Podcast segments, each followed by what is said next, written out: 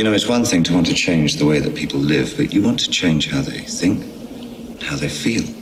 All I'm saying is that change will happen with love, not with killing. Either way, it's dangerous. It's against Rome. It's against the way the world is. And killing or loving, it's all the same. It simply doesn't matter how you want to change things. We don't want them changed. You do understand what has to happen. We have a space for you up on Golgotha. three thousand skulls there by now. Probably more. God!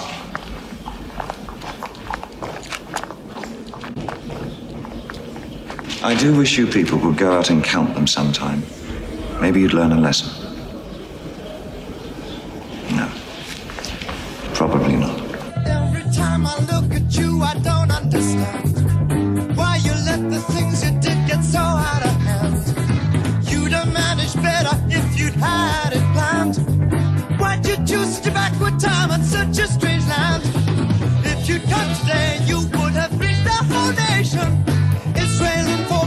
Had no mass communication. Don't you get me wrong. Don't you get me wrong. Don't you get me wrong. Don't you get me wrong. Don't you get me wrong. Don't you get me wrong. All I wanna know. I wanna know. All I wanna know. All I wanna know. All I wanna know. All I wanna know. Jesus Christ, Jesus Christ, who are you? What have you sacrificed? Jesus Christ, Jesus Christ.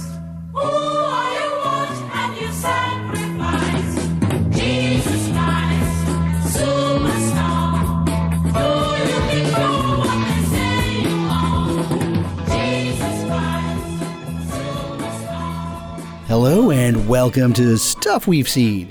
This is Jim. And now, here he is, Storm Chaser Till. Uh, you, I'm sure you remember. Everyone remembers the movie Twister. Yes. And it was kind of a big deal when it came out. Like, uh, you know, it, it got a, it, it, like real life storm chasers suddenly were on the news all the time. And Uh, the, the movie in, it did have an effect on sort of the national conversation for a few weeks. And uh, I kind of liked that movie when I first saw it. I've never seen it since. You've only seen it one time. I saw it one time in the theater and I thought it was kind of fun.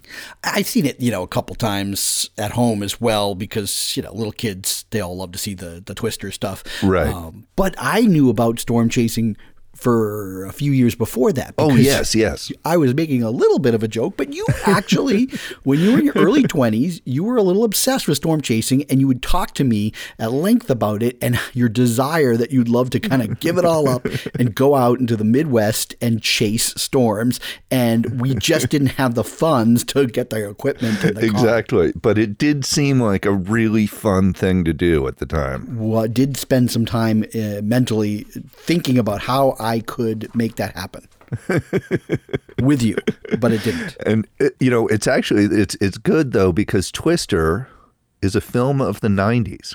It is a film of the nineties when Helen Hunt reigned supreme. When, yeah, and I, it was also at a very interesting time for special effects. They were making that switch to digital. Yeah. And it, so it, it's partially digital, partially practical, and probably, uh, yeah, I mean, not, uh, it, probably not optical effects at that point, but. No, but I do remember that, you know, when I saw that at the time, it seemed like, whoa, the yeah. digital effects are pretty amazing. Now, special effects, we could start to sort of benchmark, wow, noticeable improvements to yes. the point where when I'd see some of the special effects, I would say, wow, you know, it just looks kind of real. It doesn't even look like a special yeah. effect anymore. Um, somewhere around nineteen ninety-nine, that started changing where people got a little too gung-ho yep. with digital, and now it really didn't look real. I'm talking to you, George Lucas, and uh, Phantom Menace. I was just, I was just gonna, uh, I was just gonna say, oh, yeah. I remember. I mean, we've talked about it before, but I remember that time going to see that screening, and my brain just trying to process like this doesn't look real. Yeah, it this just fake. Doesn't quite work. Oh, yeah. And that like final battle, it's really bad. Oh, oh, yes. That final battle is terrible. And, and you know what's so funny is that if you watch like uh, Clone Wars on Disney, you know, the the, the series. The my, T V show, yeah. My little, uh, my oldest, when he was younger, he was obsessed with that show. Yes. Um, and now my youngest is catching up. He's watching yep. it from the beginning. Exact same thing here. Yep. So the digital effects in that digital show look sometimes more realistic than Phantom Menace. Yes, that's true. Yes. It's so weird. Uh, it, yeah. In a, in a, in a cartoon, a cartoon looks more realistic. Yeah. yeah. You know, it's been uh, it's been twenty years. Doesn't George Lucas like to go in and re-edit his favorites? So couldn't he just do all the special effects over in the trilogy? I've thought about that, and then, but it would really, you know, now that it's Disney, Disney would have to do that. Well, here's the thing, and I'm not kidding. If all the special effects were upgraded, okay, yeah. and because it's digital and you can just replace yeah. things, if they replaced the Jar Jar Binks character with another character in its spot that wasn't Jar Jar Binks, was a little bit more tolerable, and then if they replaced Hayden Christensen with a different actor right, that actually could act, it could be, so it would improve it. It would never be a classic, but it, it would definitely be improved because those are the big, those are the big problems. Can we get rid of Jake Lloyd too? While oh, we're at well, it? he's, I feel bad for that kid. I do too. I mean, yeah. I know he's had a hard, like, you know, early adulthood. And, yeah. Uh, diagnosed schizophrenic, and, you know, he didn't ask for this. I mean, well, his mom no. probably put him in the movie, but it's bad. I mean, when he goes in and he's flying, uh, you know, a, a spacecraft that you'd think only an adult is could fly, and he's saved. That's horrible. It's horrible, and uh, yeah, that that sequence basically ruined. I mean, the movie was already ruined, but that when he, when he's flying around in the ship at the end, and he blows up the yes. base or something, it's so ba- it's so awful. It represents the absolute worst of what George Lucas has ever done. Yes, yeah, it, it absolutely does. It's the one part that even when I was watching it at the beginning, like in you know when I saw it opening night, nineteen ninety-nine, yeah. I couldn't forgive him for that. Yeah. It was awful. And I didn't mind the pod race. For some reason, I could buy him as a pod race, little scrappy kid. Yeah. Uh, but I, I could buy him as a pod racer, but not as a fighter pilot. And especially since he blows up and, and he says things like, I know, I'll go into a spin now. That'll be fun. I, I hate, yeah, he telegraphs. Yes. And that's what a little kid, and I guess that's like a little kid does, because my kids, as they grew up, they enjoyed The Phantom Menace, probably for that reason, because it's so kid-oriented. It is so kid-oriented, yeah. Oh, boy. All right, so we're not going to, this is not what the show is about today. No, but. Uh, it's not. But, but, you know, first, first, before we get into the program, I just wanted to do a quick little shout-out again to our guest last week, Carrie Chalmers, because yeah. I thought she was fantastic, and I really enjoyed our time, and I thought it was a great episode. Yeah, that is fantastic. Yeah, she was great. And I really hope that uh, as a result of it, some people were intrigued to check out Portrait of Lady on Fire uh, and watched it. I know one of our listeners was intrigued enough to watch it. Yeah, and he liked it a lot. And he liked it a lot, yep. Yeah, so see, we're we're we're, we're getting people one at a time. uh, all right, so, you know, guess what? So, you haven't, so I'm, I'm assuming you haven't seen anything in the theater. I have not seen anything in the theater. I uh, okay. While we're on the subject, I just quick rant. A rant, okay. Uh, it's not much of a rant, but you know, there's a lot of movies that are going uh, direct to video on demand. Right, movies like the crappy movies for the winter that you probably weren't going to go out to the theater and see in the first place, but now you can see them for twenty dollars. But now it, it, you can see them for twenty dollars for a twenty-four hour rental. My kids are interested in this Trolls World Tour movie. Oh, yeah. We actually watched the trailer because we, not that we were seriously going to think of paying twenty dollars for that, but we right. thought, well, let's see how much we don't want to watch it for twenty dollars. Right. So we watched a trailer, and I remember at the end, I was like, that's horrible. My wife was like, yeah. Hey, not bad. And my littlest said, well, if you guys are renting it, I would watch it. And I said, yeah, not for twenty dollars. We're not going to rent it. That's exactly what I said. Not for, I mean, they're not super interested, but they're like, hey, uh, I don't know, Trolls movie. I'll watch that. Right. They're not super excited about it. They're not like, they're not willing to put their allowance money into it. What's the what's the window between when it's twenty dollars and when it's five dollars to rent online? And how pissed are you that you missed the window by right. a day or a week? You're like, right. rent it, and the next week it's for five dollars. That's the problem. That's the problem. And uh, here's the thing. I would pay ten dollars. I wouldn't even do that. Not, you know, may, I would pay maybe ten dollars for something, but not that. Well, I'm movie. not sure about the, I'm not, not, not necessarily the Trolls movie, but I would pay ten dollars to video on demand, maybe a movie that's, you know, not going to the theater right now. I would, I would consider ten dollars, but twenty dollars is out of the question. I think it's the wrong price point, but maybe people are buying it. Well, especially for, because of like due to this COVID nineteen thing, because yeah. see, to me, if I really, really, really want to see a film, like a mainstream movie, I want to see it in the theater. That's just always what it is. And sure. Yeah. Say it was like the last week, like say it was just kicking around for months for some reason. Yeah. And I never got to see it. Um, and that happened actually when I saw Jojo Rabbit and Knives Out. I was just yep. a couple of weeks away from being able to rent it for five or six dollars yeah. on demand. But you had the chance to see it in the theater. Right. And so even though I went and saw those in the theater, and just a few weeks later, I could have seen them, you know, much cheaper, it didn't bother me because I was getting a theater experience. Right. But if I was to see those films early uh, for twenty dollars online, and then the next week or two, right. it was then I'd be really angry because there is no difference. Yes. And here's the other thing. My local multiplex is so cheap. Right. That I can take us all to the movies and get popcorn for uh, like twenty-four dollars. Yeah. So you could spend, you could spell, you could, you could make popcorn and yes, you yeah. could sit on your couch and you could all watch the Trolls and you have a big projector and stuff. Yes. Yeah. But for some strange reason, it's not the same. Right. I, I like, yeah, like, oh, like a month later, the bill comes to the, for the credit card and you're like, oh, what? I spent twenty dollars on, on Trolls World Tour. Yeah. That's insane. It's, it's, it's totally insane, but I would consider ten dollars. Yep. So like, for instance, if they had made the decision that, look, this COVID's not going to go away. We're not going to, we don't want right. to push our releases and we're going to, the James Bond movie, we're going to release this way. Uh, that's the one movie where if I really wanted to see it and now I know it's not going to be in the theaters ever, I might pay the oh, twenty dollars. Did they decide that? Never in the theater? No, no, no. I'm using it as an example of when would I have decided oh, to have right. paid the twenty dollars. But, I mean, The Invisible Man. No, no, no, you no. You know, like these are movies that they're, it's a scam. They're trying to scam us by like, hmm, let's see if people will pay twenty dollars for shitty movies just so they can watch it at home. Now, there is a movie that's getting a lot of press uh, because of this in a weird way. Yeah. Uh, it was released about three days before things shut down. Was this The Hunt? No, oh. not The Hunt. And this movie made, I think, sixteen thousand dollars in the theaters. Which one was this one? It is called um, Never Rarely, Sometimes Always. I feel like I know what this is. It is a little tiny independent film directed by a woman about uh, some teenage girls going to New York to get an abortion. Oh, I saw. I, so I'd heard about this, right? Yeah. And I looked at the trailer. That looks horrible.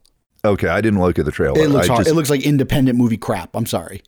It just okay. does. It does. It looks like, hey, let's let's let's let's take a story and make it really, really complicated and fill it with a lot of adventures, um, and we'll call it an independent movie. And no. No, no, no, no, no. I, I have no idea. I didn't see the trailer. I don't. I just know that the movie's been getting press.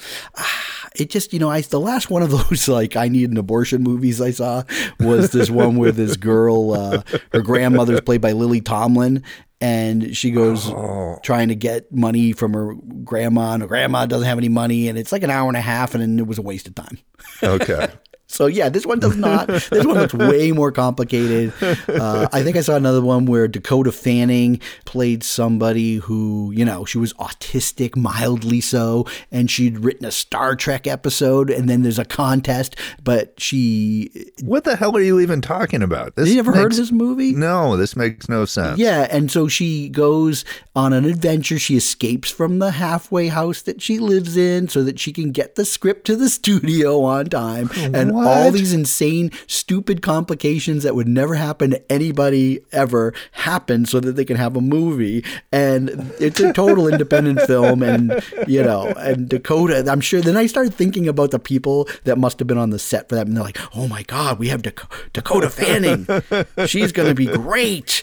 And she's like a big, you know, C plus star. And she's right. going to be the lead in this movie. And, oh, boy. And it's just these movies where they're just strung together, um, you know, and some independent. I don't know how these independent people get the money to make these movies in the first place. It's making me want to watch this movie now. Well, you can see it, I think, on Hulu.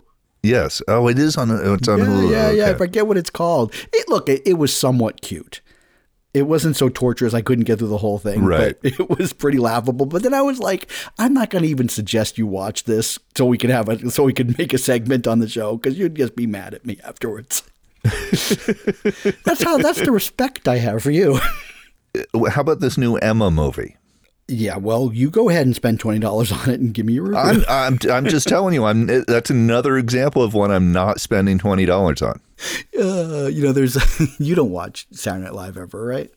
Not anymore. Okay, well, they they, they did an yes. episode this weekend where they are, all did stuff from their home.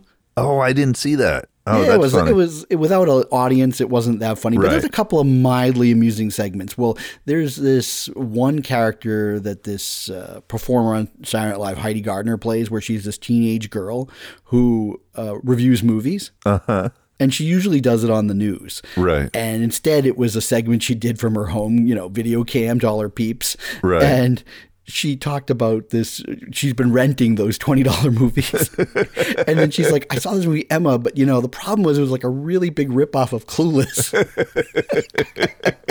And I thought that was pretty funny. That is pretty funny.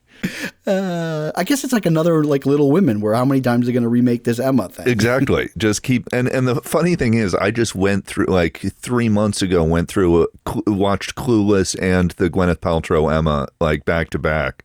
And I like the Emma one. I like them both. Um, I like them both, yeah. So, you know, but I do like the, what, the Anna Taylor-Joy or whatever her name is, the one from The Witch. Oh, yes, yes. She plays Emma. Oh, okay. That's the big draw, baby. Um, anyways, guess what? That's not what we were going to talk about today.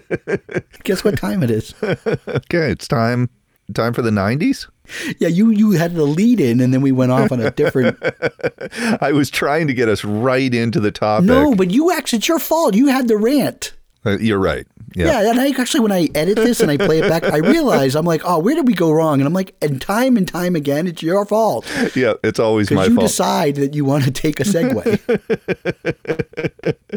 Okay, well, segue us back into it now. Whoa, whoa, whoa. So about the nineties. Oh, oh, I know. Academy Awards. Yay. Yay. Uh, so this is an interesting decade as I as I printed out and relooked at all the movies. Yeah. Um, and in true Academy of Fashion, there are some great films of the nineties that you're going to find nowhere near the list of the movies, because yeah. a lot of the iconic films of a particular year in the nineties didn't make the Academy's list.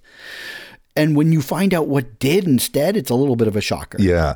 And I have to say, before we get going here, the nineties was probably the decade in which I saw the most movies in the theater. Uh, so I saw a lot of movies in the nineties. And so I'm just I'm going to think that you've seen most of these, and maybe one or two you haven't. There's probably a couple that I haven't, uh, but I've probably seen most of them. I think you're going to find that to just just knowing when, when we've had conversations, I bet you've seen most of these. Yeah. Um, now, I will say that I don't have like a list handy of what I thought was the top ten films of that decade. Right. Okay.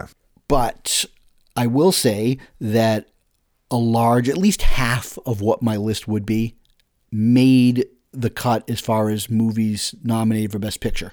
Oh, okay. In the decade, yeah, they they did get a, they usually got it right as far as nominating. Right. Very rarely, in my opinion, did they get it right. Yeah, and uh, this was also a decade in which I watched the Oscars uh, every year. And me, I've watched them every year since that.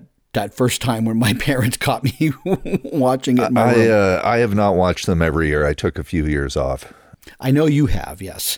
Uh, but I've had to tape them because I've had jobs and things where, right, uh, right. you know, I had this one guy, he invited me to his wedding, and when when is it? It turns out it was on Oscar. And I'm like, what the hell, man? And then, of course, like a couple of years later, they got divorced. And I'm like, you know, did we really have to miss the Oscars for that? That's how I roll. Okay. Oh, man. Okay, let's get going here. Okay, nineteen ninety. Here we yeah. go. All right. This is, I don't even know how I'm going to, which way I should read this up, but I'll just read it from the, I like to just start with the winner. Yep. Because it's on the top. But the winner that year was Dances with Wolves by uh, director, auteur Kevin Costner. Man, that movie uh, people loved at the time. It was a huge hit. Everyone was talking about it. And very, I would say pretty soon after that, by the end of the decade anyway, the movie had a terrible reputation. Here's my recollections of the movie. Uh, first of all, if I'm correct, I know I saw this in New York City before I went home for Christmas break. And Me too. I saw it alone. I thought you saw it with your dad when you went back to New Hampshire. I saw it twice. Because I, re- 'cause I know I didn't see it with you. And why did I didn't, didn't see it with you is because you thought that movie was going to be terrible. Yes. And why did you think that? Because everybody thought it was going to yes. be terrible. Yes. It had such a bad rap. People were like, this guy's made a three hour and fifteen minute movie about a guy who goes off to live oh. with Native Americans. It, it just, it was like the the trailer for it looked horrible. Yes. It looked like a guy's folly and that this was going to be the, the destruction of Kevin Costner. Yes. But I say that because that whole narrative played into when it comes out, and it was a good movie, and a lot of people just loved it. They call it like, you know, sort of a, a reinvention of the Western. Yeah, yeah. A reexamination of how we our relationship with uh, Native Americans on film, and it and it was. Yeah, yeah, absolutely. So it was a it was a big deal, but I think because people thought it was going to be so terrible that it sort of made it even better than it really was. Yes, exactly. It, it, and because uh, I, when I saw it, I kind of loved it. And over time, I've loved it less.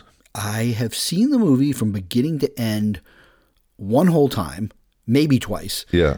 And the one time was in the theater. And then I watched, you know, chunklets right. of it several times. You know who loves that movie, or at least he used to, was Bill from Queens. Yes, I remember that. Yeah. So anyways, that was your winner, and yeah. it, and anybody that would tell you differently, it wasn't on around that time or it's come forgotten. It was pretty much a done deal. Yeah, it was pretty much a lock, yeah. It was it was the odds-on favorite to win, yeah. and people might who are younger than us might be surprised when they hear the rest of the nominees that it really was, but here we go. The movie, and I don't think this is a film that's very good.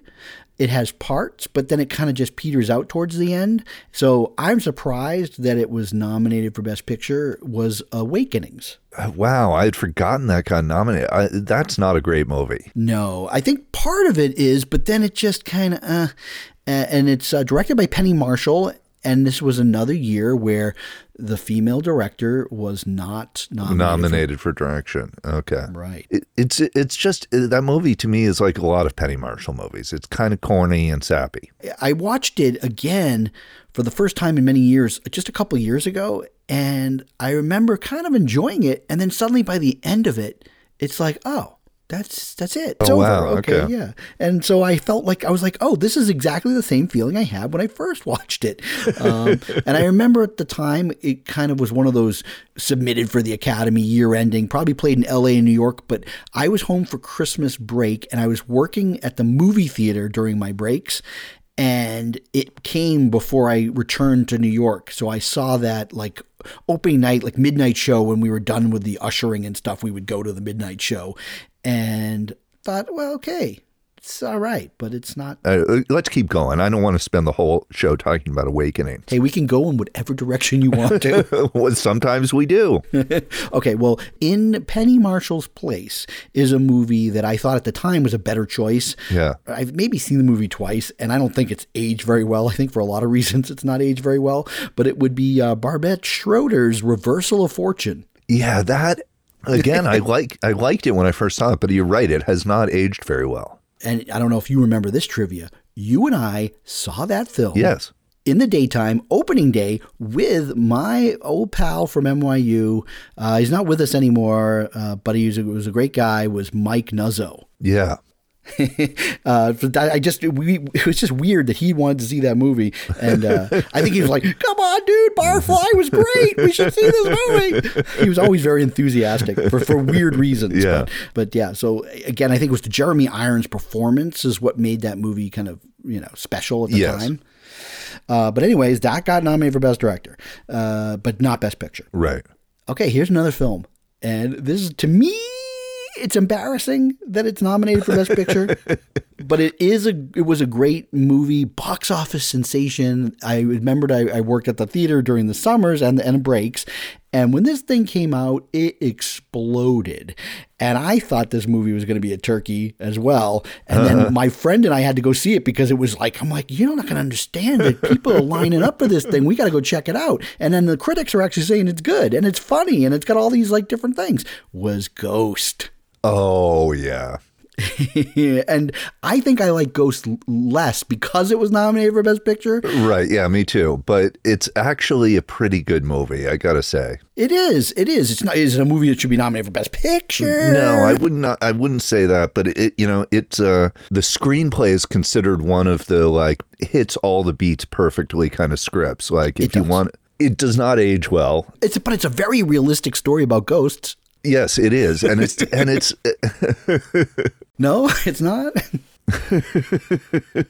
um, but it's it, it's an enjoyable movie. I just, yeah, not Best Picture. I liked how some people that were trying to critique the sort of um, the physiological properties of the ghost where they right. where they couldn't touch things or whatever, but why weren't they falling through the floor? I'm like, right. you're you're going on a weird direction with your critiques of this movie. Um, but not surprisingly, it did not win a nomination for Best Director. Yes. Okay. Instead, we had an int- this is interesting because again, it just shows you the directors uh, club at the Academy, which which nominates for director. Right. Um, they everybody gets to pick your choice when it comes yeah. to the final ballots, but they nominate, and they're, they're a small group, so it's interesting what they look at and say yeah. is the best director. And this is an odd one because it was one of these real scams where they literally released it for one week in the theater. Oh, yeah. In New York and L A. But it was like, this is like a weird scam that I only knew about because of going to school in New York. Yeah. Is sometimes a movie would literally be released for one week to qualify. Then they would pull it. Yep. And you wouldn't be able to see it. And then they would re-release it like in, in wider release in February or something. Yes. They did that with this movie and, and it didn't always pay off. Yeah, because sometimes it, it wouldn't get the nods from its one week and then it would have to come out in February with no Oscar buzz. Yeah, because then it would look like, oh, it wasn't that good. Right. And I remember trying to see this movie uh, when it was in its one week run with this girl that I knew from N Y U, Jodine, and it was all sold out. So we couldn't go. But yet when it came back a couple of months later or a month and a half, whatever it was, and it was after break and everything, we went back and we saw it together. Um, and that was uh, British filmmaker Stephen Frears' The Grifters. You were a big fan of that movie at the time. No, no, no, no, no, no, no. You were a total non-fan of the movie. Yeah. I remember you didn't like it. And I didn't like it. Yeah. I was so excited to see it.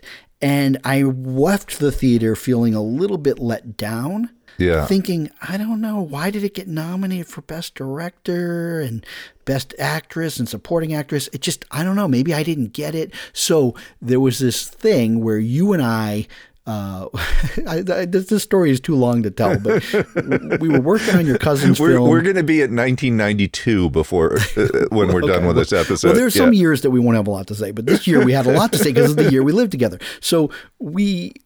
If you recall, maybe, we were working on your cousin's film, and I think it was this period where the movie got shut down. It got shut down for a few weeks, yeah. And we were hanging out with the casting directors, uh, yes. Sheila Jaffe and uh, Georgianne Watkin, right? I yep. got those right. Yep. And for whatever reason... They, because they were like, had, they were Academy membership, or at least Georgianne was. She yeah. she had passes to go see these movies. Exactly, yeah. She wanted to see The Grifters. And it, it was this weird thing where I know you didn't really want to see it, or maybe you did want to see it because you, 'cause you, you hadn't seen it yet. And yeah. I didn't really want to see it again, but we weren't going to say no to them. Right, right, right. So we actually saw the movie with them. That's right. And I, so I saw it a second time in the theater, even though I wasn't a big fan. But then here's this weird thing. There's just something about this movie, and I couldn't pin my finger on it. And one of the, you know, probably that summer when I was home for break yeah. before my senior year, my friends and I, we would rent movies. Well, they wanted to see The Grifters, and we rented it on video and watched it again. So I saw it like a third time. And over the years, this is one of these movies, when it's on, I'll watch. Okay. And then most recently, and I think it might still be available on Criterion, they were doing something on like con artist movies. Right. They had it on there. And just a couple months ago, I watched it again. I've seen this movie at least ten times.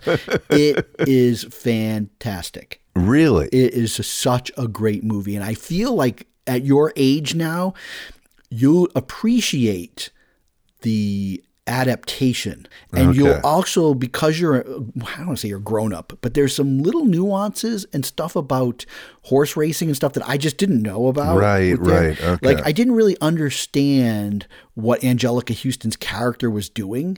Okay, interesting. I do now.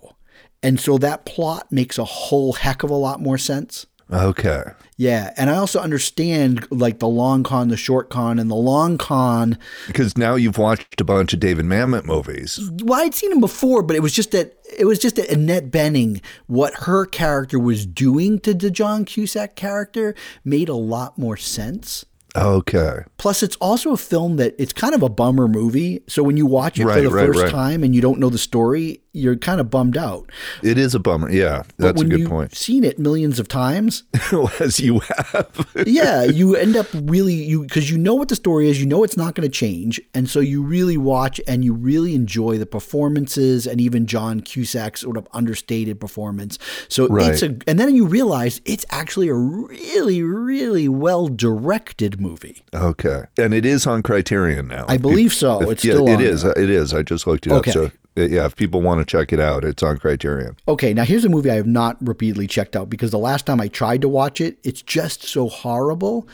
And it is not, I mean, there's only one reason, one reason only why it was nominated for Best Picture. And it was really because of the legacy and trying to preserve the legacy and not wanting to admit that it was an utter failure. And that's Godfather Part Three. Oh, oh. Yeah. How? Did, what? Wow. Yeah, yeah, and, and and Coppola was nominated for Best Director. What? Yes. Oh man, I can't make it up, sir. That is just not a good movie. No, and you know what's funny because we had just had a, a conversation on our last episode about Sofia Coppola. I, I yeah. enjoy her as a director. I mean, horrible actress. A horrible actress. I don't blame her. Uh, she was put in a bad position.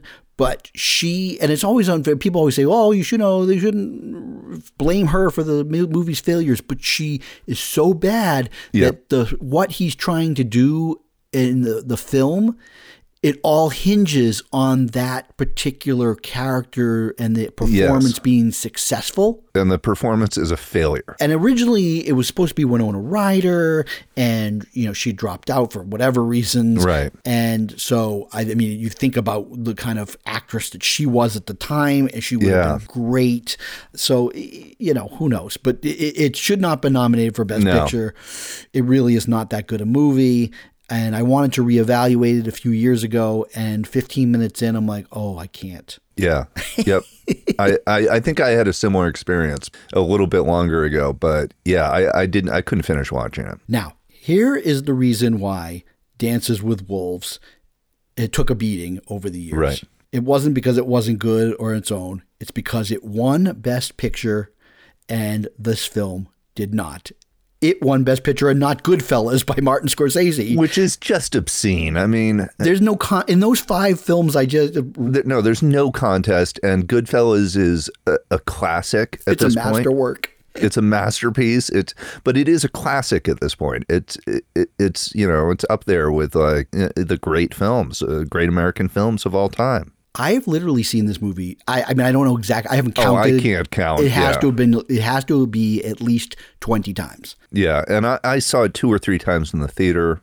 I watched it recently, a few months ago. My oldest got to watch it, and the only reason why it seems a little bit dated is only because what's come since. Right. In the past, what? thirty years. All the movies that were influenced by Goodfellas. It's so influential. Yeah. It, and that's how good it is. And so it was definitely, uh, if it wasn't my favorite film of the decade, it was right up there in the top three. So, yeah. So the, to me, there's just no Dances with Wolves, whatever. Goodfellas is far and away the best film in nineteen ninety. Yes, far and away. Okay, hey, nineteen ninety-one.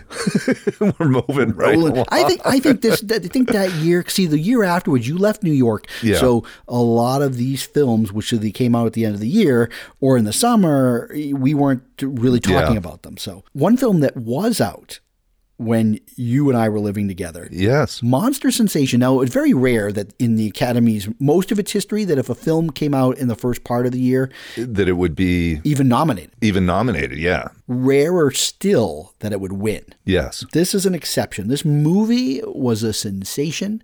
Yep. It was actually supposed to come out Christmas before, and scheduling conflicts, they pushed it to the winter. So immediately at the time, anything that was in the winter... Back then, it seemed like it would be a bad movie. Exactly. And yeah, that's where you would dump stuff so it uh, wouldn't compete against Oscar stuff. If you want to talk about a movie that was on everybody's lips, everyone's talking about it, it was all the rage. It is your winner for Best Picture, Best Director, Best Actress, Best yep. Actor, and Best Adapted Screenplay.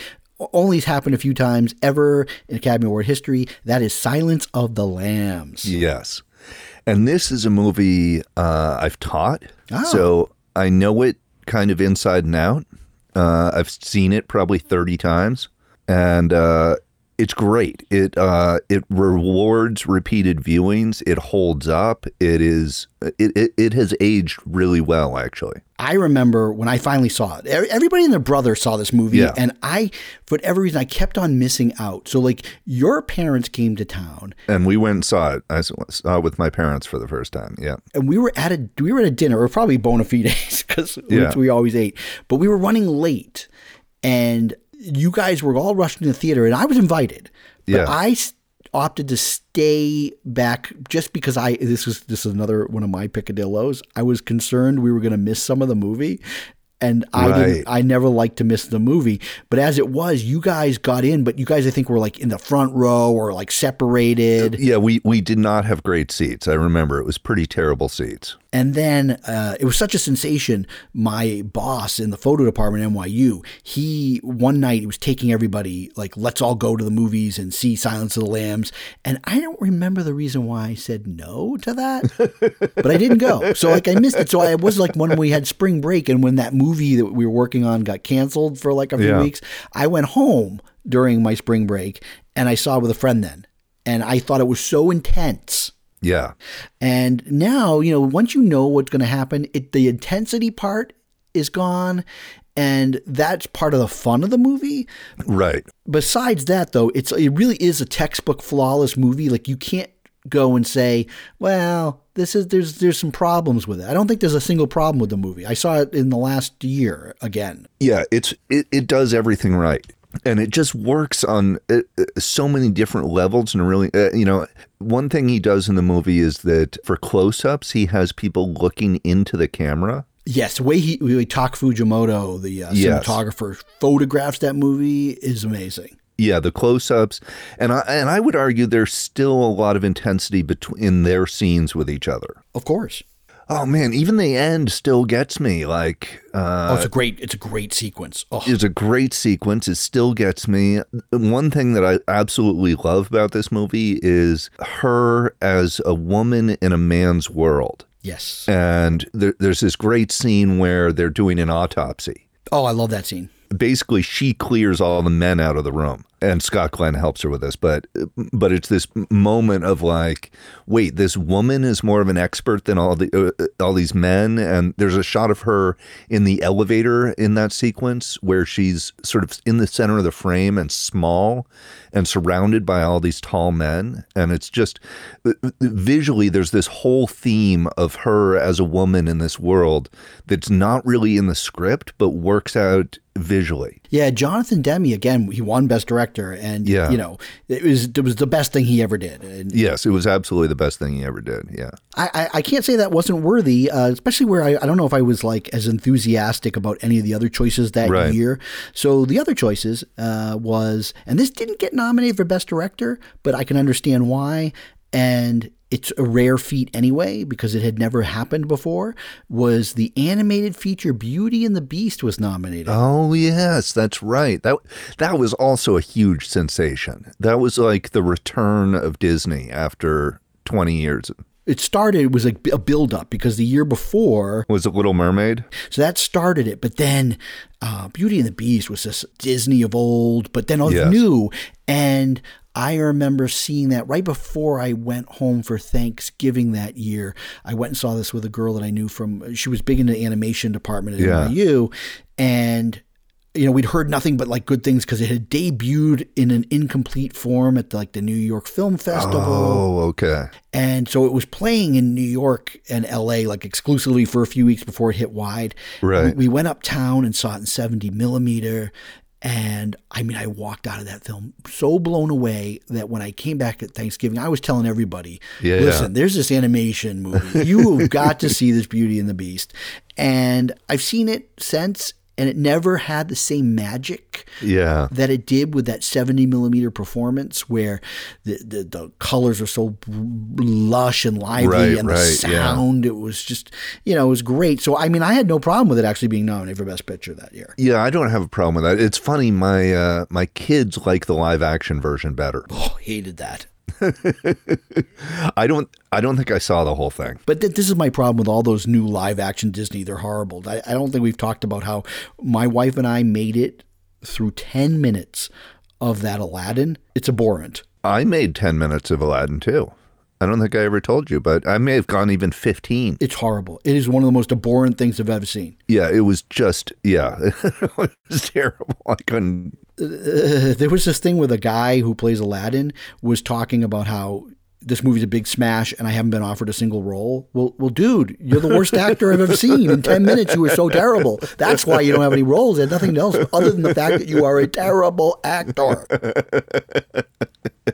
He turned me so off of that. When yeah. they did the, you know, the the breadline, two steps ahead of the breadline, right. It was so bad. And every way that Guy Ritchie movies are bad, it was yes. that times ten. And you haven't even seen the worst of Guy Ritchie. We haven't done a whole retrospective. we, we're we're doing a Guy man. Ritchie episode, oh, I'm telling you. I actually kind of wanted to see that movie that came out in the winter there, uh, a couple of theaters, but you know, maybe for twenty dollars on demand I can check it yeah, out. Yeah, you can definitely. Uh, all right, moving along. Uh, instead of uh, director for Beauty and the Beast was our friend. Well, he's not our friend, but uh, we were gonna. We've been we've been teasing uh, each other about a, uh, a Scott off. Uh, Ridley Scott. Oh yeah, Thelma and Louise. Okay. Yep. That was another movie over the summer. It was a huge topic of conversation. It was a sensation. Yeah, it absolutely was. People went nuts for that movie. The Woman Road movie. And, uh, yeah, you know, it kind of it, women as anti-heroes, which you did yes. not get. To, like that may have been the first one, right? That may have been the first one. Yeah, it was groundbreaking in a way. Yeah. It didn't get nominated for Best Picture, but uh, yeah. uh, another movie I haven't seen in years, I've saw it a couple times in the theater, really liked it, is Barry Levinson's Bugsy. Oh, yeah. I saw that at the time. Haven't really seen it since. I thought it was okay. I remember not loving it, but also not hating it and thinking that it was... I remember thinking it was a little bit... Like, it never quite took off for me. It took off for me, and then I think it lulled. Okay. But I liked it, and I liked it more the second time I saw it. I know who, you know who I hated it, I think, at the time was Bill from Queens. Oh, okay. And maybe he'll hear this episode and he'll write me back. He'll be like, he'll be like Jimmy, I didn't like that movie. Um, now, this is the film, I think this is the movie that people thought if Silence of the Lambs didn't get Best Picture, this might have. Yeah. And I have a, had an interesting journey with this movie over the years where I just loved it. I love the technical aspects of this film, and I actually think that's its crowning achievement is the technical. It's one of the greatest edited films I've ever seen, and it also has some of the most innovative cinematography of a movie I've ever seen, and those are the two things that live on. However, in my own weird obsessions with this film, a year or two ago, I watched the director's cut of this movie, oh. and it was another director's cut where the scenes actually made the movie worse. Yep. And it's also a film that I've had an interesting sort of reversal of thought on, which I'll get to in a second. And that is good old Oliver Stone's J F K. Oh, wow. You're absolutely right about the technical aspect. Really, yeah, the changing film stocks, the, yeah, the editing, everything. On the technical level, the movie's kind of amazing. Also, it was also a, a sensation. Oh, yeah. I mean, it caused a whole bunch of conspiracy theorists to come out of yes. the woodwork on the J F K yeah. assassination. But here's the funny thing. When I watched it a couple of years ago, as a grown-up, I mean, I was like, yeah. you know, I was twenty, twenty, not even twenty-one. No, no, when I was twenty-one out. at the yeah. time when it came out. So I was twenty-one, but now, you know, the tender age of uh, forty-nine, and watching it, like I said, a year ago or so, yeah. I was struck by the fact that Jim Garrison, the way his portrayal by um, Kevin Costner, he's treated as if he's a total Looney Tunes in the movie by by everybody else. Right. And, and even in the extra scenes, I think it's reinforced even more. But I was left with the impression that, yeah, he's Looney Tunes. Right. And that this is way over top and that these conspiracy theories make no sense. And that, that a lot of this is just hokum, but it's so well crafted that it was at the time right. it, when Oliver Stone was sort of selling his version. But when you just make up stuff and a lot of facts and things to make a movie, it might be really cool, but it doesn't lend itself anymore. So I actually feel that over time, his case that he presents with J F K right. is weaker than it was in nineteen ninety-one. Uh, I can see that. I can see that absolutely being the case, especially since, like, I read Vincent Bugliossi's book on the Kennedy assassination. Really? Yes. That's kind of cool. He, by the way, for anybody that doesn't know, he's also was the leading investigator um, or prosecutor uh, in Helter Skelter, right, of the Manson yes, murders. And he, Manson wrote, and he wrote yeah. Helter Skelter. Yeah. So he wrote a book about the Kennedy assassination. He basically put to rest all the conspiracy theories. Anyways, it was it's a fantastic work of fiction. Yes, it, it is a fantastic work of fiction, and it's massively entertaining, I think. I don't think Oliver Stone's ever been the same again. Like, that was his best. Um, as far as his technical achievements, and it was all downhill from there. It, it has been all, I'm trying to think if there was anything he snuck in there maybe that. Well, you know what? Natural Born Killers will have its discussion. It was certainly very yeah. provocative. Yeah. The next, this is this is interesting because this film, there was a lot of debate on this movie too. It was a, I guess it was somewhat of a hit. It was noted for being a big kind of comeback movie for this one particular actor. The director was snubbed, did not get a director nomination. And there was a lot of controversy about that. However, I don't think there was any controversy. This movie was so terrible that it should not have even been nominated. Okay. And that was Barbra Streisand's The Prince of Tides.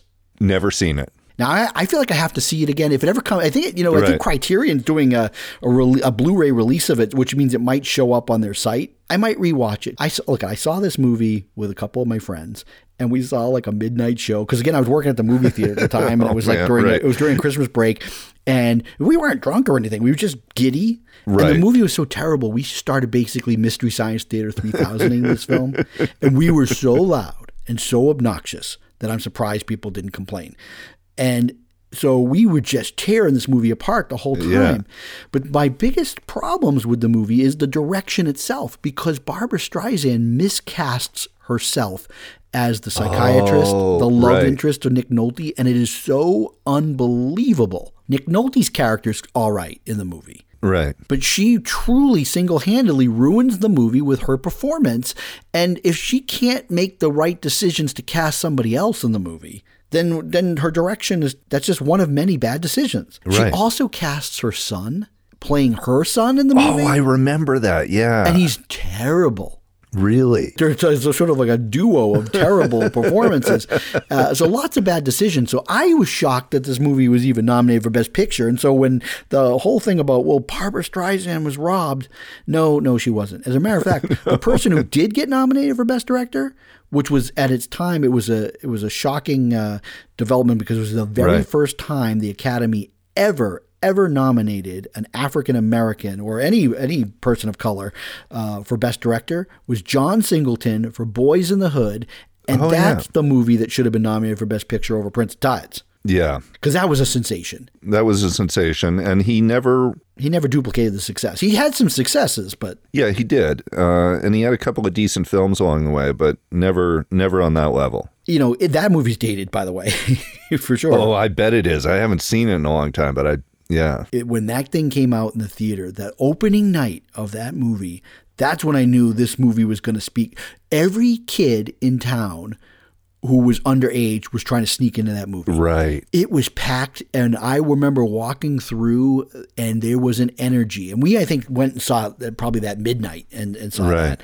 And, I mean, it, it, is it one of my all-time favorites? I don't know. But I can tell you that it's very, very powerful. Yeah. And it certainly would be a much better representation as a Best Picture nominee than Prince of Tides. It's almost embarrassing that that was that is, that is embarrassing. Wow. Uh, you know, we've had a lot to say in these early nineties, and I think we'll have less to say. Well, who knows? But uh, we're going to continue on until we have until you tell me we have to stop. nineteen ninety-two. Okay, yep. nineteen ninety-two. Okay. Okay. We made it to ninety-two. Yes. Uh, and this movie, it was never one of my favorites. Uh, I'll just be in con- confess. I've seen it. Actually, had to see it a second time in the theater because it was a friend of mine. Matter of fact, the guy uh, Al. Who, oh yeah, yeah. yeah. It, it had been re-released. I think when it won Best Picture, it got re-released in theaters. Okay. I was I was still out in L A at the time after I graduated college, and he loved it, and I appreciated it more the second time. And I've seen it, uh, you know, on uh, on cable, or whatever, when it came out. Right. But I haven't seen it in years. This was another one of those films where it was there was no other movie that was going to win Best Picture that year, and that was Clint Eastwood's Unforgiven. Oh, yeah. Yeah. Okay. Yeah, no, it's really uh, – and I've seen that movie a bunch. Great screenplay, right? It's incredibly good screenplay. I think it holds up pretty well, actually. It's an important movie in Westerns. A re-examination, reinvention of the Western. And it also – I think what was cool about it was that it was the Clint Eastwood was demystifying his own Man with No Name character. Yes. And so that there was levels to that movie. So, uh, you know, I appreciate it more than I loved it. Okay. I, I liked it a lot at the time, and I've liked it since. I, I Yeah, I, I like Unforgiven. A movie that, to me, does not belong in this top five. It was really not that good in my book, and I've only seen it beginning to end once in the theater, and I just was like, it did not get nominated for Best Director, was Rob Reiner's A Few Good Men. I didn't really think it was that good a movie. It's not that good a movie. I am not an Aaron Sorkin fan. I know you are not. Not a big Sorkin fan. His dialogue is a little heavy-handed. This movie all comes down to tricking Jack Nicholson while he's on the stand. That's the like the whole movie comes down to that. And I didn't buy the trick. I'm glad you said that because this is the absolute right answer. Um, that's the biggest problem with the movie because not only of the, the whole idea of tricking him, there's a scene before where Cruise is laying out his strategy with Demi Moore and saying he's going to trick him. Yes. So there's no suspense. There's no suspense. It's horrible. And then he does trick him. And it's just, uh, you know, I hate courtroom surprises in movies. But see, that one wasn't even a surprise. In my opinion, the surprise is that they actually pull it off, right? But it, but it, it, yeah, you're right. It's not a surprise. But what I mean is like things coming out in testimony in right. court that didn't already come out in depositions. And yet you like the verdict. Yeah, I mean, I look, I, I have on that the trick. Oh, I know. I, it's based on that. And, and it, You're it, a contradiction. It, it annoys me in that movie, too, I have to say. Okay. But anyways, uh, so, yeah. So I didn't think A Few Good Men shouldn't have even been nominated. It wasn't nominated yeah, for Best no. Director. Um, instead, here's the film that at the when it first came out, I thought this thing was a slam dunk to win it all. And it doesn't even get nominated for anything except for Director. And that shocked me because I thought this was the best film of nineteen ninety-two. It holds up. It's very dark. It also was a return to form for this one director, and it uh-huh. actually kicked off a second stage of career for him because this guy was all but finished, and that is Robert Altman's The Player. Oh yeah, yeah, yeah. It did it? It it it set off the whole second phase of his career, which he then squandered. Yeah, he had a couple of moments though. No, he had some good movies in there, but like Pret-a-Porter was terrible. Well, okay, yeah. So he's a guy like he, he's kind of like Steven Soderbergh. Soderbergh will just keep making movies. And some yeah. are just the most atrocious pieces of crap. And then he ends up, you know, it's funny about Soderbergh, right? There's a movie, right? You never know what movie is going to be re-examined. Right. And because of this whole COVID nineteen, Contagion is being Contagion re-examined. Contagion is, is being re-examined like crazy. I've seen so many articles about it. But here's the funny thing. A few weeks ago, when I, I rewatched it because the family yeah. wanted to see it. And all, like, yeah. I'm to my kids were watching it. We all watched Contagion. And the one part that I still didn't like about the movie at the time, but mm-hmm. now I've re-examined that because of how much of a genius move it was, was the Jude Law guy not using science, but actually teaming up with a um, pharmaceutical company to yes. push push that like antidote that may or may not work. It may or may not and I'm work. Like, and then suddenly we got our own president doing the same doing thing. Doing the same thing. Like he's the freaking Jude Law character in his own narrative. And I'm like, boy, see, Contagion even got that right. That there would be somebody that would like be touting these unproven uh, remedies. That's hilarious. Yeah. So anyways, how the how the player, it seemed like Hollywood didn't like the examination and what it had to say yeah. about it. So they did not give... They did not reward the movie. I yeah. mean, Tim Robbins should have been nominated for Best Actor. Yeah. Uh, the movie should have been nominated for Best Picture and Screenplay and Cinematography with its amazing, like, opening shot. And uh, so it, it, it's crazy. But... But anyways, A Few Good Men. That's where I'm saying the Academy, like, what the flip? Yeah, A Few Good Men. And I haven't seen A Few Good Men, but I can't imagine it holds up well. Well, you have seen A Few Good Men. No, no, no. I, I mean, I, sorry, I meant to say I haven't, oh, haven't seen, seen it in lately. a long time. Oh, yeah. I haven't seen it in a long time. I can't sit there and watch that. But anyways, uh, moving on, uh, Howard's End. Yep. Which I actually, it took me a long time to see that. Yeah, me too. But but it's a decent movie. It's a decent movie, and uh, I, you know, okay, whatever. Then here's a, this is a funny one because it is a guilty pleasure. I enjoy it. Okay, whether it's just the best film of ninety-two right. and should have been nominated, I don't know. But uh, I like Scent of a Woman. We saw that together. I know, and that's the funny part is we got to see. You, I don't know whether it was me or you. We had a special screening pass. Yeah. And it was one of those, t- it was it was completed. The whole movie was complete. There wasn't like a test screening where they didn't have it finished. No, and this was like a week or two before it came out. We got to go to this thing. And so it was jazz because everybody was there. But then the yeah. whole thing was at the end, there was a line yeah. and they were filming commercials. One of those things where they wanted to get. The audience reaction commercials. Which at the time, I always thought whenever you see that, that the movie must be a turkey. Right. So people were like going, yeah, that's great. But you and I get up there. We had a routine planned. We were nonstop. It was like we were we were doing we were pretending to be Al Pacino. We yeah. were going son of an Oscar. Hoo-ha! Just when you thought he was out of the Oscar race, they pull him back in. We were nonstop, and the people, their eyes were wide open. And I remember the woman said, "Keep going," because they're like out there, they were like. We've been waiting for a couple of people with your enthusiasm. And I think that just made the whole movie even better because we were just... We did not make the ad because I saw the ad. I know. We were so disappointed. We're like, we had all that. But I think what it was is it looked like we were laying it on too thick. No, what what it was is that when the ad came out, it was all women. Oh, they were going with that angle. It was all women talking about how it was, how hot Chris O'Donnell is and stuff. You mean they didn't like it when you uh, threw on shades and pulled out uh, your cane and started walking around? Where's my Oscar? They're like, how did he get that cane in that head? And those glasses? I haven't seen that movie since that time we saw it. That was in L A. Oh, I've seen it. I saw it a second time in the theater uh, when it was like in its main release. And then I saw it, you know, a bunch of times over the years on cable and video. I mean. Okay. It's a movie that I'd largely forgotten about until right now. He won like Best Actor that year. And, uh, you know, it was, was it the best performance Al Pacino ever did that he got Definitely an Oscar not. for? You know, but it was one of those, oh, we need to reward you. He was also nominated supporting actor that year for... Glengarry Glen Ross. Oh, right. And I really liked his performance in that. I like that movie a lot. Now, here is the fifth nominee, and this was a sensation at the time, and that is Neil Jordan's The Crying Game. Oh, my God. What a sensation it was. I saw it with you, but it was my second time seeing yeah. it. It was your first time. Um, and, of course, you know, it's a movie that... I think it still holds up, even though when you know when the surprise is, it's a great movie. But if you think about it now, uh, the subject matter isn't so shocking. No. But it was in ninety-two. it, it was in ninety-two. But in fact, you know, it's uh, in looking at it in the way we look at things now, thirty years later, the movie is complicated and kind of potentially offensive. Mm, how, how so? That it makes such a big deal out of this. And that it treats it as a thing in a way. I think that you have to rewatch it then. Okay. I think that that's where the conversation at the time, it was all about the reveal. Right. And not necessarily when you watch the movie, but here's the thing. When The Crying Game came out, I went home for Christmas, you know, that year. I was I was living out in L A with my dad, but I I went back at Christmas time because I was getting my car to drive it back out.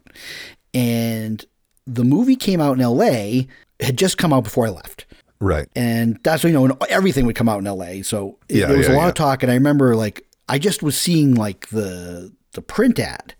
And, oh, it's getting right. all these great reviews. I didn't have time to read it or anything. Like I said, I was busy getting ready to go. But I was like, oh, wow, this movie is getting all these great reviews. I like Neil Jordan. I, I hope, you know, I love Mona Lisa. Right. I don't know if this would be a good movie. And I remember reading, like, oh, this movie had lots of surprises, okay? So right. I'm like, oh, great. Some, like, twisty-turny thing. It has something to do with uh, the I R A. And uh, I'm like, oh, okay. So th- that sounds pretty good. Yeah, sort of a thriller. And and the trailer made it look like so, sort of an action thriller almost. I hadn't even seen the trailer. Oh, okay. Okay, so before it became this sensation, I take this knowledge back with me. Yeah. And on Christmas, I go and visit a friend from N Y U. Her family had this sort of open house that they do at Christmas night. Right. After, you know, the, the open house of like uh, having some snacks and stuff. Right. There was a bunch of her friends from college and, and me. And then it was like her half sister or something was there.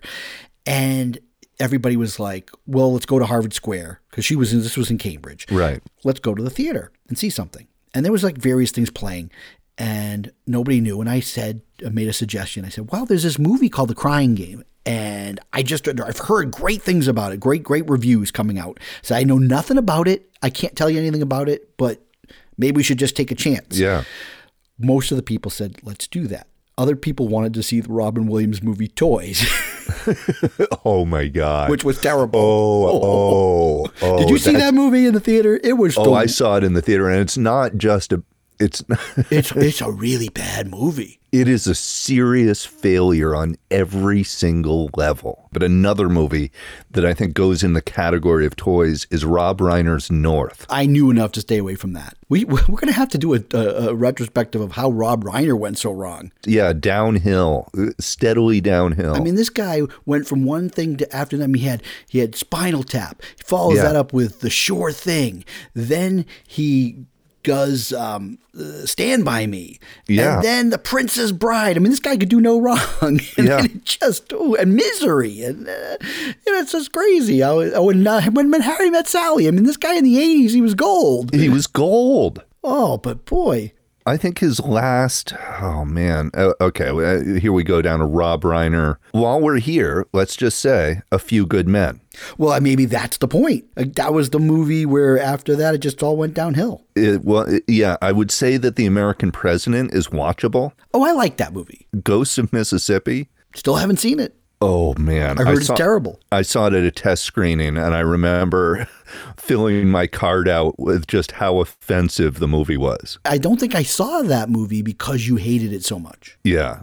Anyways, oh, so get back to, all right, so back, so what happens, so we go in, and I think we all decided we're going to see The Crying Game. We're watching The Crying Game. And, you know, if you remember the movie, it starts off a little slow. Yep, yep. The British soldier has been kidnapped. Yep. And they got him hostage, and... a few of the people in our group, the ones that were really like wanting to see Toy, yeah, they left.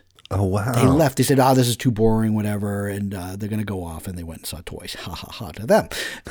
So we're watching this movie, and then, of course, the whole big thing with, like, the raid happens, and and uh, the soldier gets, you know, killed, whatever.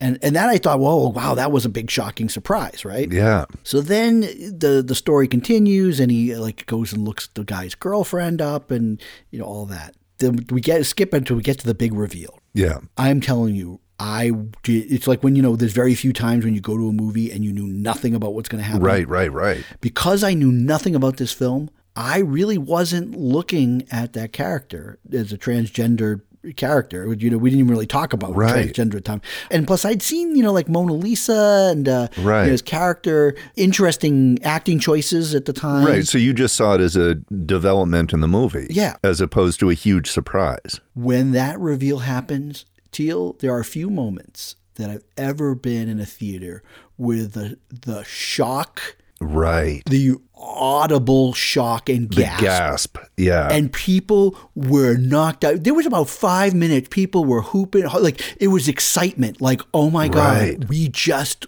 They pulled the wool over on us. It wasn't just me that didn't right, expect right, right. it. Nobody did. And from that moment on, the movie was just a roller coaster because yeah. we were experiencing something that we just didn't. And of course, now we wanted to tell everybody to get to see it, but not tell them but why. Not to, well, and, and then even the advertising, you know, don't give away its secrets was... That became the campaign, right? Yeah, and, and yeah. of course, by the time you went and see it, it got nominated. And this was the big thing is that... The nomination gave it away. It gave it away. Jay Davidson, um, who wasn't an actor, never really acted afterwards. I think did uh, Stargate. Yes, he, yes, yes. Uh, Jay Davidson was in Stargate, but uh, you know, wasn't a trained actor or anything. Right, but it was right. great. So again, that was a sensational movie at the time.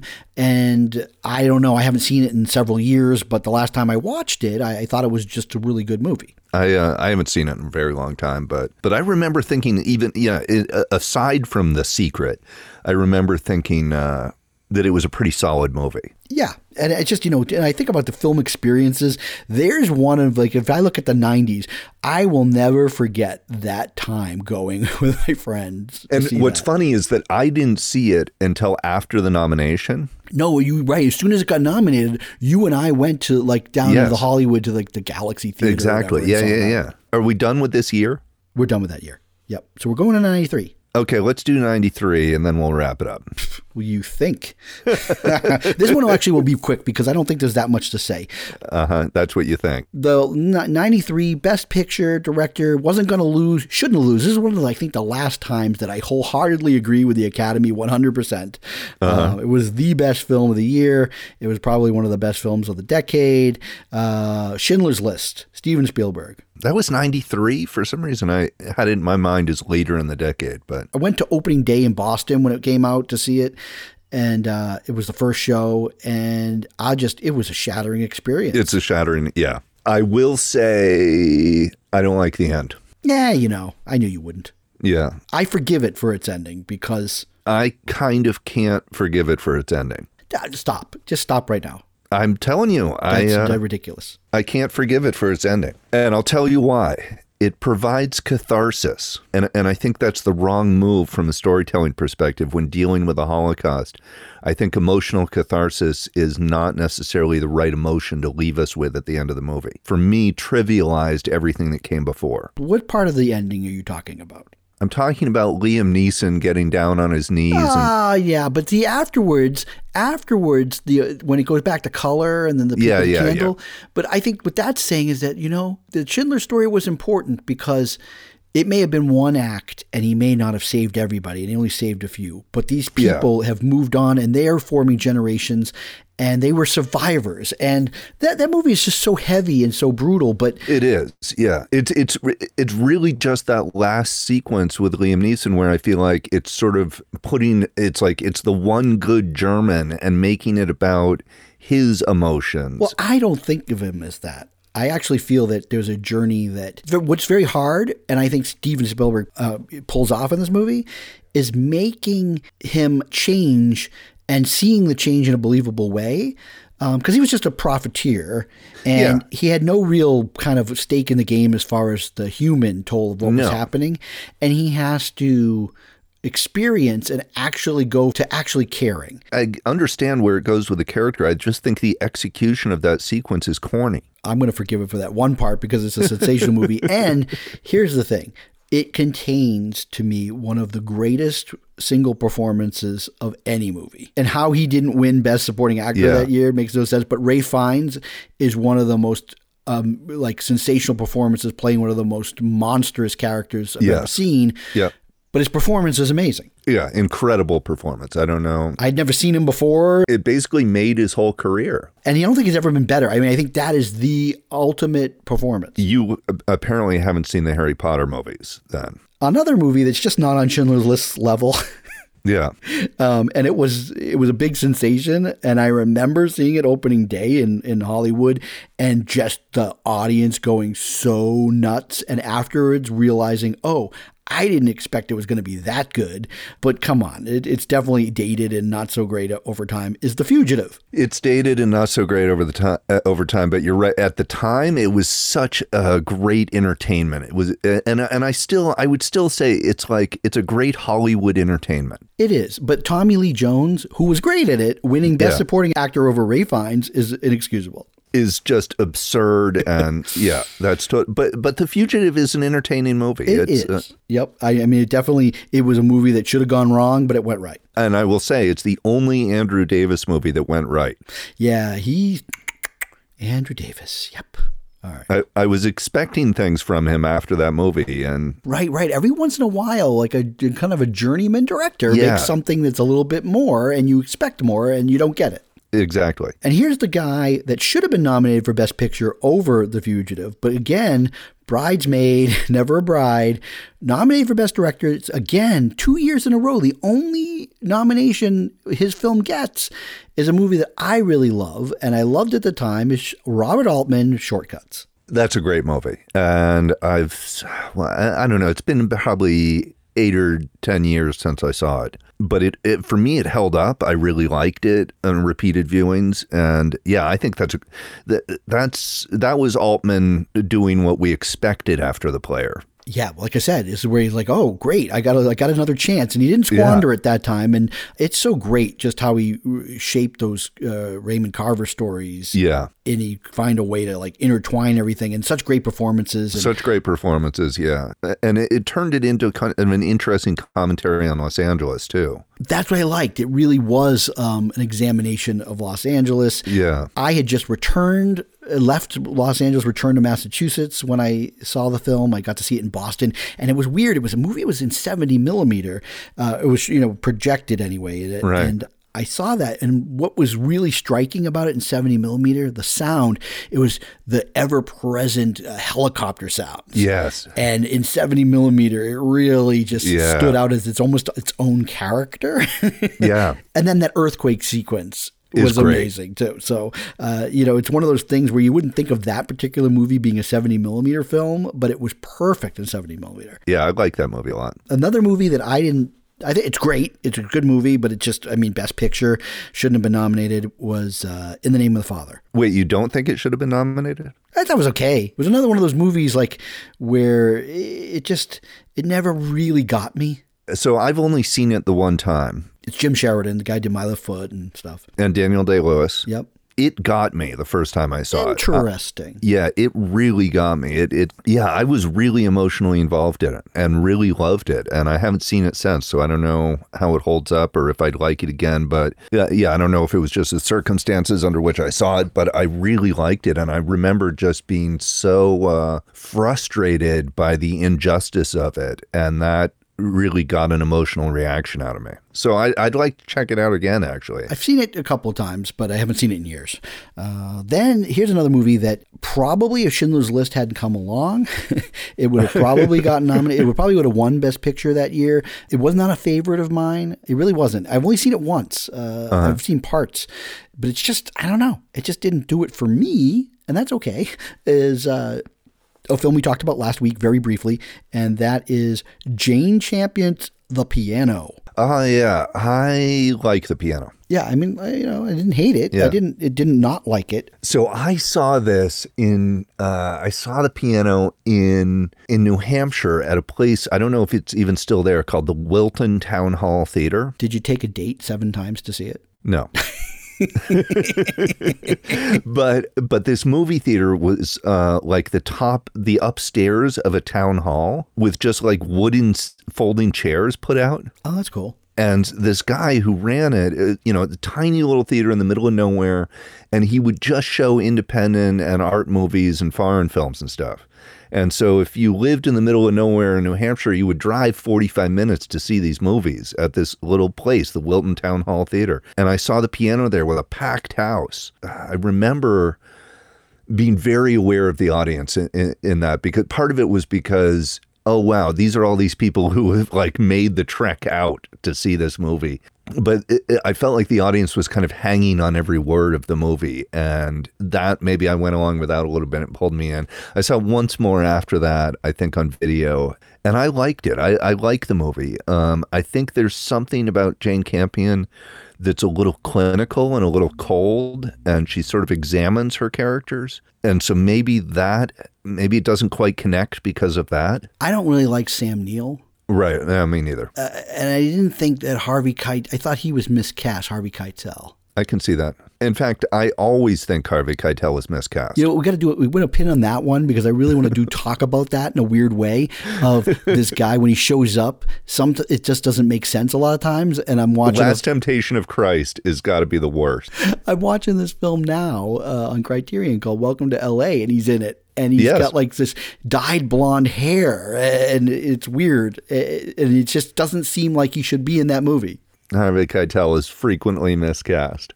Is that it for the year? No, that isn't it. There's one, there's another movie, and I love this movie. I've seen it scores of times. I saw it in the theater, and I just, to me, it was my second favorite film of that year after Schindler's List. Uh-huh. And that's uh, Merchant Ivory's Remains of the Day. Oh yeah, I remember you loved that. Love it. You love that movie. I uh, I like that movie. No, you should love it.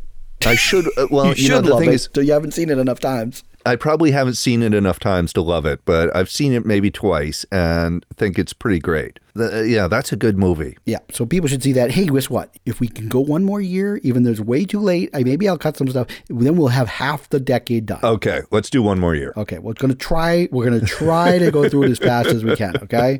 Okay. Winner. Winner. Chicken dinner. Wasn't gonna lose. Okay, it was it was monster smash. Uh, we can reevaluate it all we want, but we cannot change the fact that nineteen ninety-four, the most popular film of the year, was Forrest Gump. Yeah, we can't change that. Nope. Can't. There's not much we can do about that. So, and it's dated terribly, but yet it's still watchable, and we enjoy it, even though it's just. It's bad on so many levels. So I remember I was not very aware of the movie before it came out. So my first impression of it was a review that I read in Entertainment Weekly. Okay. And I, I don't know why I remember this so vividly. And I forget uh, who uh, who reviewed it at the time. Maybe Owen Gleiberman, I think, was writing for them at the time. But they gave it a C. Yeah, critics knew. critics Cri- knew. Criti- yeah, so they gave it a C. And the critics ripped on this movie. And so I was not expecting much when I went to see it. I was expecting it to be terrible. And it was, uh, it has the Zemeckis charm about it. I think that's why I went and saw it was because I mean, we saw it as a sneak preview. It was my mom, um, her boyfriend, and me. And we saw it as a sneak preview. And, you know, I at the time thought, you know, I enjoyed it. I didn't think it was the best film of the year. I thought it was charming. I liked, I still like the Gary Sinise character. Lieutenant Dan. Lieutenant Dan. Um, and it was, you know, it, it, God, it's like the ultimate boomer movie, isn't it? Well, I mean, the big thing, the big talk, which got everybody in the theater to see it, was these amazing special effects. Yes, yes. And I thought the effects were not even that great back then, but now they're just, they're really bad. The, um, now they're really bad. But I have to say, I watched this movie about two years ago with my daughter. And I did the same thing with my son, and they enjoyed it. Uh, she was about eight at the time, and she loved it. And I understand why, because it's sort of like, it has all these adult things going on in it, but it's kid-friendly in a weird way. uh, you know, it's like, it, it's like the Vietnam stuff is not so, it's it, it it's not like the beginning of Save It Private Ryan or something, right? No. L- like there there's this sort of Hollywood patina on the war stuff, which makes it not as traumatic for a kid to watch it, I think. Yeah, not much we can do about that movie. It's just... It's the last great Vietnam epic. It's the last great Vietnam epic. Um, and, you know, uh, uh, and here's the other thing. The reason the movie works is Tom Hanks. Oh, he's great. Yeah, he's absolutely fine. And he's just... A, he is the charm of the movie in a way. And if you buy into his performance, you know, the rest of it doesn't really matter yeah, that to much. Me, I think of Forrest Gump the way I think of Dances with Wolves is that it had the unfortunate distinction of coming out in a year where a masterpiece was also in the mix. Right. And if you look back, you're just like, even if you're not as big a fan of it as I am, there, there's just no denying the fact that the movie that should have won Best Picture that year and director is Pulp Fiction.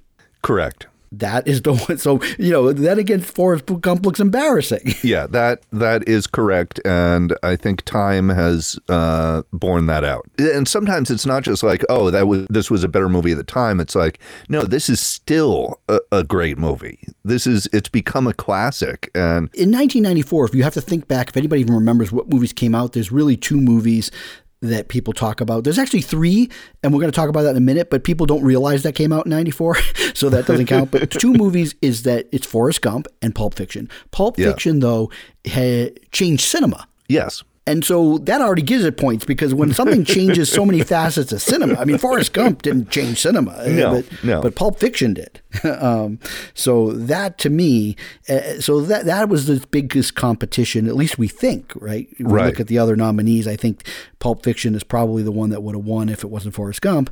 Now, rounding it out, this is interesting. This is a movie that came out at the beginning of that year. It was also, it's like a mini sensation, and this is comfort yeah. food for me. I have seen this movie, I don't know, fifteen to twenty times. I love it. I don't care about its flaws.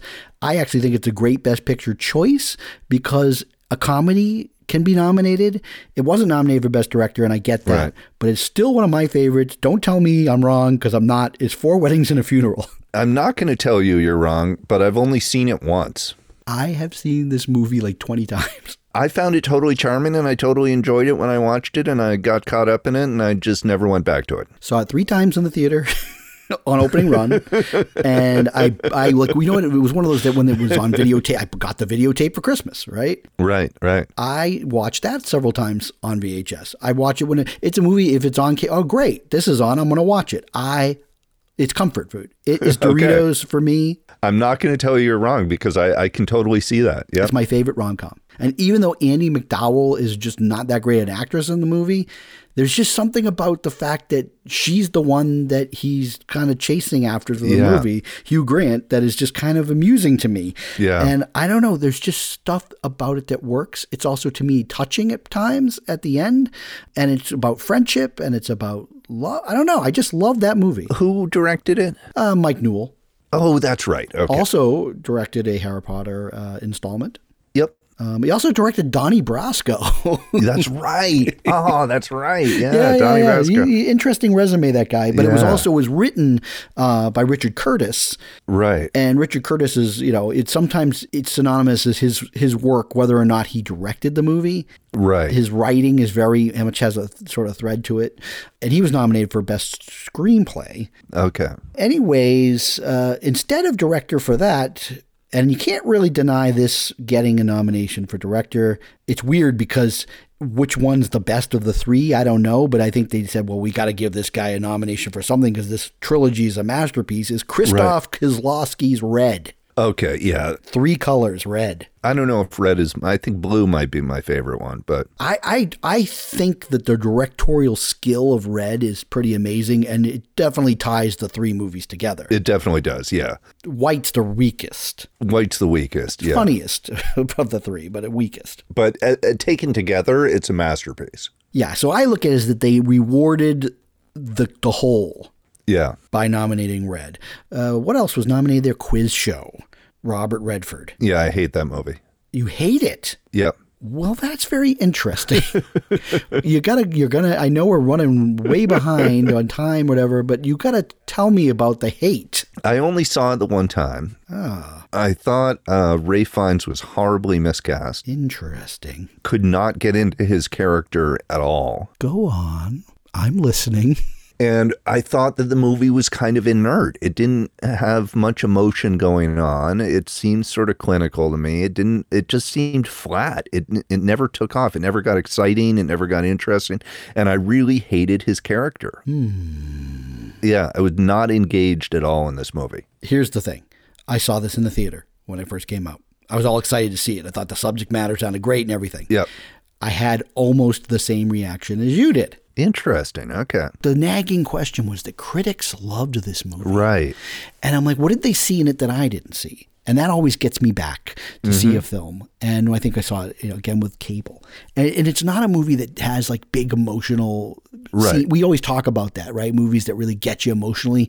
Yeah. It's very kind of matter of fact, a little clinical, doesn't really get you going. Over the years, I've come back to this movie many times, watched it in full. Most recently, yeah. a couple of years ago with my oldest. Okay.